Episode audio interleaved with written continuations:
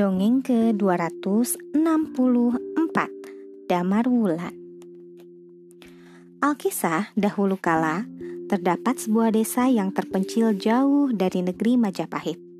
Di sana hidup seorang Brahmana bernama Bengawan Tunggul Manik. Ia tinggal bersama cucunya yang sangat tampan, bernama Damar Wulan. Cucuku, pergilah engkau ke kota Raja Majapahit kata Bengawan Tunggul Manik kepada Damar Wulan pada suatu pagi. Damar Wulan menyambut permintaan kakeknya dengan penuh keraguan. Namun, Bengawan Tunggul Manik menyarankan supaya Damar Wulan menemui pamannya yang bernama Logender yang menjabat sebagai patih di kerajaan Majapahit. Damar Wulan dengan berat hati meninggalkan desanya tercinta. Setelah menempuh perjalanan panjang, Akhirnya ia tiba di kota Raja Majapahit dan sampai di kediaman Patih Logender. Hmm, jadi kamu yang bernama Damarulan? Tanya Patih Logender. Iya, Paman, jawab Damarulan dengan hormat. Kemudian, ia menceritakan asal-usulnya dengan jelas. Kehadiran Damarulan tidak disukai oleh kedua anak laki-laki Patih Logender yang bernama Layang Kumitir dan Layang Seta. Namun, anak yang ketiga bernama Dewi Anjasmara menerimanya dengan penuh perhatian. Bahkan kemudian Dewi Anjasmara jatuh cinta kepada Damarulan dan akhirnya mereka menikah.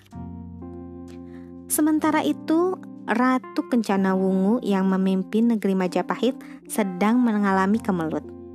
Adipati Minak Jingga dari Kadipaten Belambangan bertekad mempersunting Ratu Kencana Wungu yang jelas-jelas sudah menolaknya. Sang ratu pun memanggil Patih Logender untuk membicarakan hal itu. Paman Patih, saya mendapat berita bahwa ada seorang pemuda dari desa yang sangat sakti bernama Damarulan. Aku ingin ia bersedia melawan Minak Jingga yang bengis itu. Kata Ratu Kencana Wungu meminta kerelaan Patih Logender untuk melepas menantunya berjuang melawan Minak Jingga.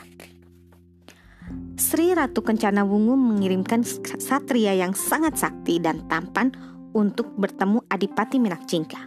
Bisik orang-orang yang melihat Damar Wulan melangkah melewati gerbang kerajaan. Berita itu langsung tersebar ke seluruh penjuru Belambangan dan akhirnya sampai ke telinga Adipati Minak Jingga. Damar Wulan pun kemudian menghadap Adipati Menak Jingga dan menyampaikan tantangan untuk perang tanding. tanding melawanmu? Apa Ratu Kencana Wungu tidak salah kirim orang? Adipati Minak Jingga meremahkan Dawar Wulan yang sangat tampan.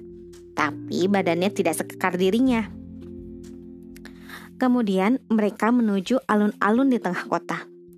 Akulah utusan Ratu Kencana Wungu yang datang untuk membunuhmu tantang Damar Wulan dengan gagah berani. Aku terima tantanganmu, dan jangan menyesal melawanku ya, teriaknya berang. Dengan senjata andalannya yaitu gada besi kuning, Minak Jingga langsung memukul Damar Wulan yang tidak bersenjata. Sungguh sangat menyedihkan. Damar Wulan seketika jatuh tersungkur tidak sadarkan diri lagi, diiringi ejekan dan tawa Minak Jingga yang menggema. Melihat kejadian itu, Wahita dan Puyengan yaitu dua selir minak jingga memohon belas kasihan. Maaf tuanku, pertempuran yang baru saja berlangsung sungguh tidak seimbang. Tuanku terlalu kuat dan bukan lawan yang sebanding dengannya. Mohon ampuni dia, kata mereka sambil bersimpuh di hadapan Minak Jingga yang sudah siap mengayunkan senjatanya lagi. Kedua selir itu terus memohon agar Damar Wulan jangan dibunuh. Mendengar permohonan kedua selirnya, Minak Jingga pun meninggalkan Damar Wulan yang masih terkapar tidak berdaya. Wahita dan Puyengan segera menolong dan menyadarkan Damar Wulan. Ternyata kedua selir itu juga berharap Damar Wulan akan mampu mengalahkan Minak Jingga. Keduanya menceritakan bahwa mereka sangat tersiksa menjadi selir Minak Jingga yang bengis itu. Tapi bagaimana aku bisa mengalahkan membunuhnya? Segala kemampuanku ternyata sia-sia, tanya Damar Wulan kepada dua, kedua wanita itu. Wahita dan Puyengan membeberkan rahasia bahwa Menak Jingga hanya bisa mati dengan cara dibunuh menggunakan pusaka andalannya, yaitu gada besi kuning. Keduanya berjanji akan membantu mencuri pusaka itu. Setelah mengalahkan Damar Wulan, maka Minak Jingga mengadakan pesta pora. Ia makan dan minum sepuas-puasnya sampai akhirnya ia mengantuk dan langsung tertidur pulas. Hurr, hurr, hurr. Suara dengkur Minak Jingga terdengar menggelegar tiada henti. Diam-diam Wahita dan Puyengan segera menyusup untuk mencuri gada besi kuning yang ada di samping Minak Jingga. Begitu pulasnya ia tidur sampai ia tidak menyadari kehadiran kedua selirnya.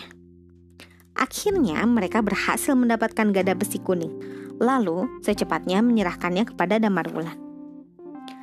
Damar Wulan yang sudah mulai pulih kekuatannya menyerukan tantangan lagi kepada Minak Jingga. Wahita dan Puyengan segera membangunkan Minak Jingga. Ia tergagap menghadapi tantangan itu dan langsung meninju Damar Wulan sekuat tenaga. Damar Wulan pun jatuh terkapar di tanah.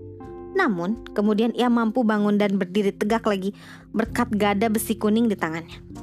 Minak Jingga kaget menyadari pusakanya ada di tangan musuhnya. Belum hilang rasa kagetnya, tiba-tiba Damar Wulan menghantam kepalanya memakai gada besi yang kuning milik Minak Jingga. Seketika itu juga Minak Jingga roboh dan tidak pernah bisa bangun lagi. Setelah berhasil membunuh Minak Jingga, Damar Wulan segera menghadap Sri Ratu Kencana Wungu. Aku sangat senang kau dapat mengalahkan Minak Jingga yang bengis itu, sambut Ratu Kencana Wungu dengan bangga. Sesuai dengan sayembara yang telah diumumkan oleh Ratu Kencana Wungu, bahwa apabila ada perempuan yang dapat mengalahkan Minak Jingga, maka ia akan diangkat menjadi saudara. Sedangkan apabila yang mengalahkannya adalah laki-laki, maka Sri Ratu Kencana Wungu bersedia menjadi istrinya. Dengan demikian, maka Damar Wulan pun menjadi suami Ratu Kencana Wungu. Sekian, terima kasih telah mendengarkan. Selamat malam.